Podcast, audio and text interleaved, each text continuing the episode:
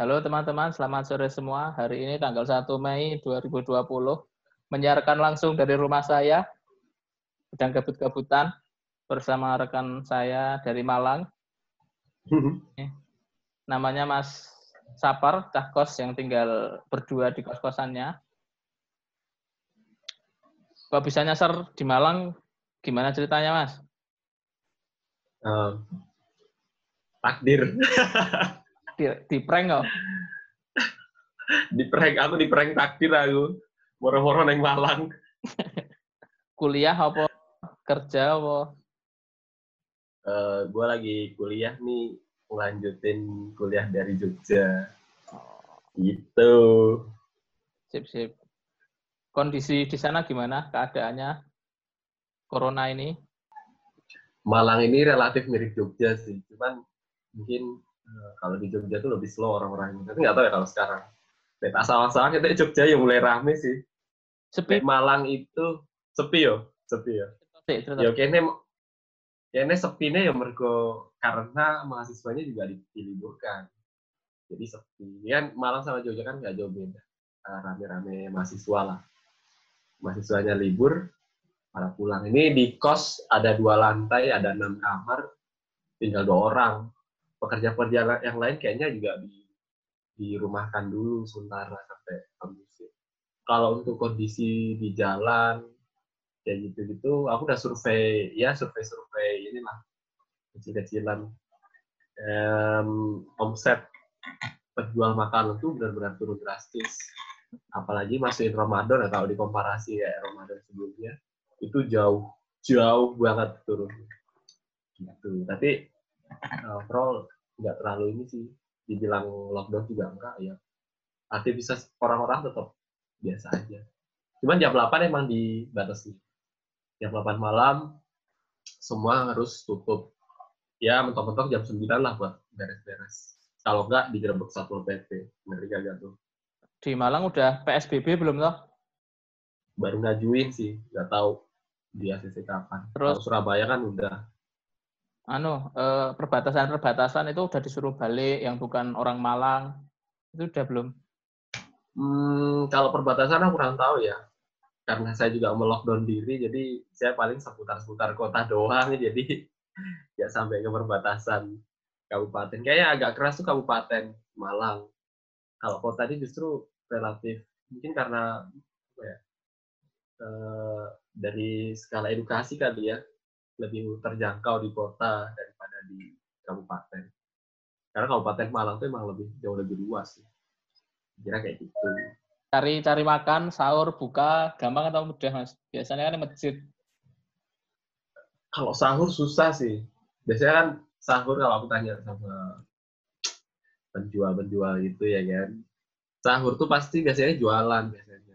Cuman gara-gara pandemi ini akhirnya uh, yang aku tanyain sih itu akhirnya milih juga karena resiko.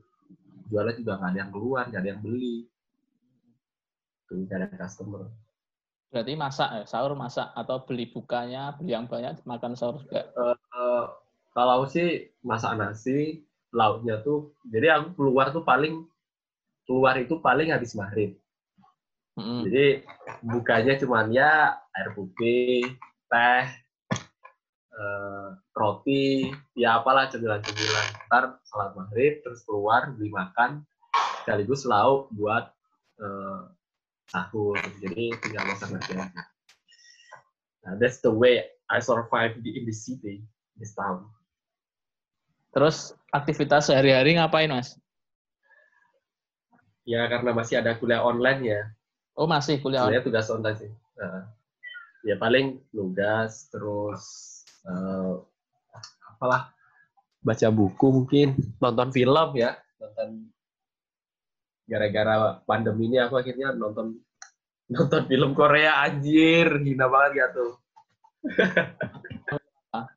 Nanti mungkin bisa ngasih rekomendasi film-film yang harus oh, selama ada nih bagus nih. Sama kalau pandemi. kalau kalau kalian suka sejarah nih ya senang sejarah itu Korea ada masa di mana uh, dia orde mirip orde baru di fungsi ABRI zaman Soeharto.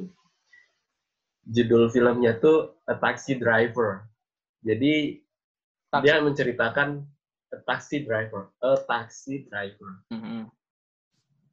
Itu nyeritain tentang uh, apa hukum militer. Ya kayak represif lah, gerakan represif kayak zaman orde baru gitu. Jadi benar-benar militer tuh punya andil kuasa buat. Eh, tapi itu cuma di salah satu kota, namanya kota Guangzhou. Eh, bukan. Guangzhou. Guangzhou. Guangzhou Cina ya. Guangzhou, Guang Guangzhou, Guangzhou, Guangzhou. Guangzhou. Uh, Guangzhou, Guangzhou pakai J. G W A N G J O U. Guangzhou. Nah itu belah mananya? Itu di daerah selatan kayaknya kotanya itu. Dekat Busan. Ya lebih kayak, ah? Dekat Busan berarti. Ya mungkin lewat situ kali ya. Cuman itu kalau lihat ininya dia agak jauh dari Seoul sih. Dari Seoul tuh agak jauh. Nah itu kotanya itu semacam di lock karena di situ kan banyak gerakan apa ya kayak demonstrasi menuntut karena ada apa ya konflik demokrasi gitulah. Tapi dibungkam, jadi satu kota itu di lock uh, militer, jadi nggak ada yang boleh masuk, nggak ada yang boleh keluar. Benar-benar media nggak bisa ngeliput, jadi dunia luar nggak tahu kalau di situ ada represif. Uh, masyarakat sipil ditembaki, bahkan saat membubarkan diri untuk tidak demo pun tetap ditembak. Itu sangat-sangat recommended buat uh, pecinta sejarah. Sangat-sangat bagus. Taxi Drive apa tuh? Taxi Driver. Oh, ya. Bisa dinonton di View, View, uh, platform film drama Korea gitu, film sama drama Korea. Film film lagi yang rekomendasi. Uh, rekomendasi lagi kalau belum nonton The Battleship Island, Korea juga sih. Battleship. Uh, Battleship Island. Ini uh, plotnya itu pas zaman kependudukan Jepang tahun 1940-an. Jadi ada sebuah pulau itu nggak terlalu gede, tapi pulaunya itu buat uh, tambang batu bara Jepang gitu. Nah pekerjaannya itu dari negara-negara uh, yang diduduki Jepang, Korea, Cina itu dibawa ke sana jadi pekerja paksa gitu lah. Nah yang menarik dari Battleship Island itu itu uh, ternyata warga kan ini dari sudut pandang ini ya orang-orang Korea ya. Orang-orang Korea diakomodasi ke sana itu kan mereka mengangkat ketua. Ternyata ketuanya ini adalah seorang jongos tapi uh, dia pretending like uh, saya adalah pemimpin kalian. Padahal dia adalah jongos dari Jepang. Jadi uh, orang-orang Korea yang dipekerjakan itu nggak tahu kalau mereka ternyata dimanfaatkan oleh si jongos ini. Itu sangat-sangat menarik dari uh, segi sejarah, terus patriotisme, terus wah banyak lah. Kalau kata Jokowi itu dari sudut pandang yang gue jilut pokoknya. itu nonton platformnya pakai apa? Pakai view juga. Soalnya kalau film-film Korea bisa nonton di view. Ini nggak lagi ngendorse ya, tapi aku pakai view ya. kalau ya selama pandemi ini sebaiknya kita berbagi ya daripada nggak ngapa-ngapain. Oh ya jelas jelas. Selain uh, selain nonton film, apalagi mas? Uh, ini sih, karena gue juga suka main musik ya cover-cover. Ada yang uh, on record, ada yang out of record, ya. Kalau aja buat buat uh, rilis emosi gitu ya main sendiri, dengerin sendiri, fales-fales sendiri. Tapi kalau buat konten ya ngajakin yang lain. Itu kolaborasi atau gimana itu? Gimana? Iya collab dong. Kalau covering buat konten on record gitu uh, collab. Kalau sendiri nggak asik. Ya paling kalau sendiri tuh ya buat story-story 30 detik doang lah. Kalau karya sendiri gitu. Hasilnya bisa dilihat di mana? Kok bisa lihat di IG saya baru dua sih, baru dua rilis. Oh. At ulah underscore Ramadan. Saya tak tulis. Kalau bisa nulis tak tulis. Siap. Terus cek situ. Nantikan video-video selanjutnya, video-video gabut aslinya sih. Mantap. Biasanya mainnya main apa, Mas? Main uh, main futsal atau main drum? Futsal. Nah, itu pakai Kalau aku sih ya kas futsal. Ah. Kalau musik aku mainnya gitar sih. Cuman kalau lagi collab kolaps kolaborasi ya.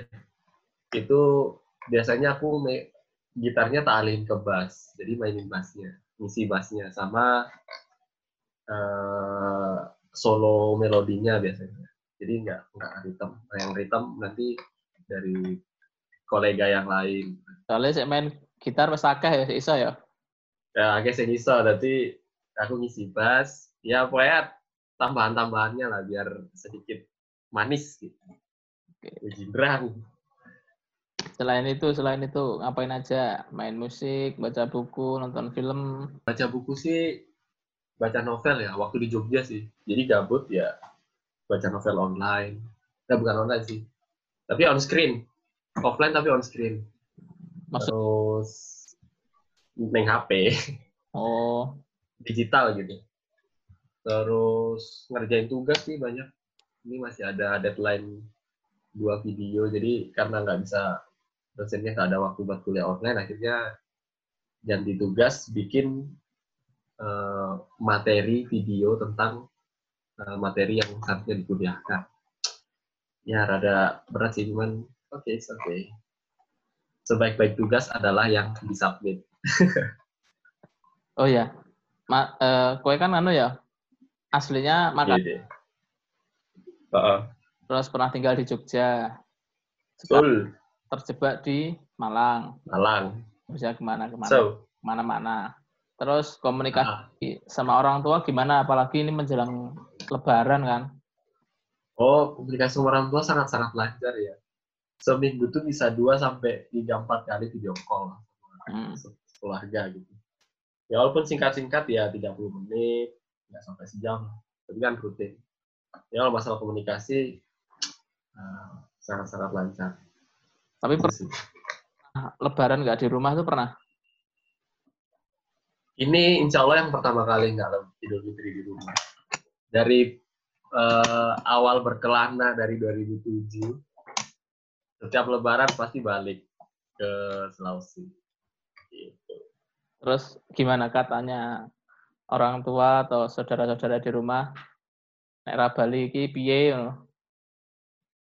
Aslinya sih sebelum apa ya beberapa minggu yang lalu sih disuruh pulang. Cuma aku pikir uh, apa ya daripada pulang resiko ya di public public space apalagi kayak bandara gitu kan orang ngumpul terminal. Aku kalau Surabaya kan aku kalau terbang ke Sulawesi paling lewat Juanda ya Surabaya. Aku harus melewati terminal Arjosari Malang sampai ke Purabaya Surabaya habis itu baru Damri ke ke Juanda. Nah itu aku udah berapa public space sendiri yang belum di base, belum di Arjosari sendiri, Surabaya ke bandara. Itu kan sangat-sangat riskan. Sampai Makassar masih ketemu bandara lagi keluar uh, ya oke lah dijemput. Cuman itu itu terlalu riskan. Jadi aku putuskan stay at di city gitu stay di city. Terus orang tua gimana? Orang tua gimana nah, orang tua sih alhamdulillah ini ya mungkin karena mereka backgroundnya guru walaupun di desa jadi uh, mudah untuk diedukasi gitu. Jadi justru orang tua ya udah apa apa di situ dulu aja karena resikonya. Ya alhamdulillahnya gitu. Ya kotor. Kan lancar. Hmm. Apa nih? Transferan lancar. Ah, kalau itu sih tahu-tahu ada aja ya. Alhamdulillah. Iya, ini juga. Sebenarnya ini ini yang menarik ya. Uh, mungkin saya kalau resah di Malang kalau transferan tadi juga nggak ada.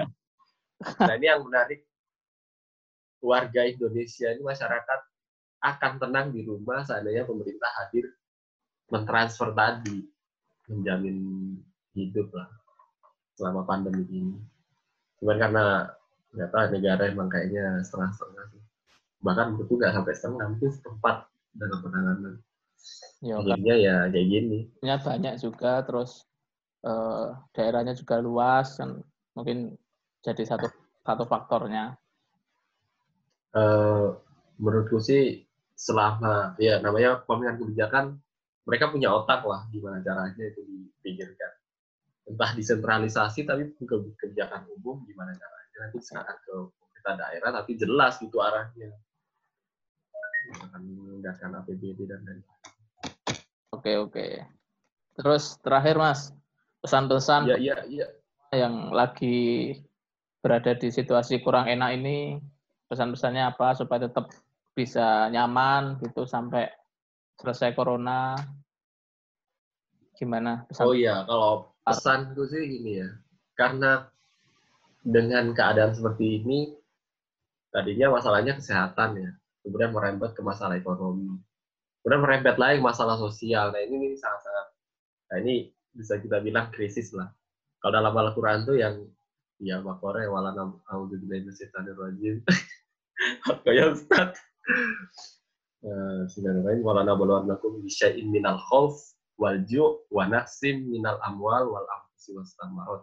Jadi orang-orang yang beriman itu orang-orang itu kan emang bakal itu keniscayaan ya bakal diuji dengan al khauf kekhawatiran minal ju dari kelaparan terus uh, wanat sim minal amwal kekurangan harta wal amfus was tamarot uh, jiwa sama buah-buahan. Jadi itu gambaran krisis banget hari ini. Nah, di konteks uh, kontekstualisasikan ke sikap pemerintah ya, yang tadi kayak setengah-setengah gitu, uh, akhirnya mungkin impactnya corona ini bakal memakan waktu yang tidak pendek gitu, akan panjang. Nah, pesan saya adalah karena kita juga tidak bisa bukan tidak bisa, sangat-sangat tidak bisa mengharapkan dari pemerintah ya untuk jaminan itu.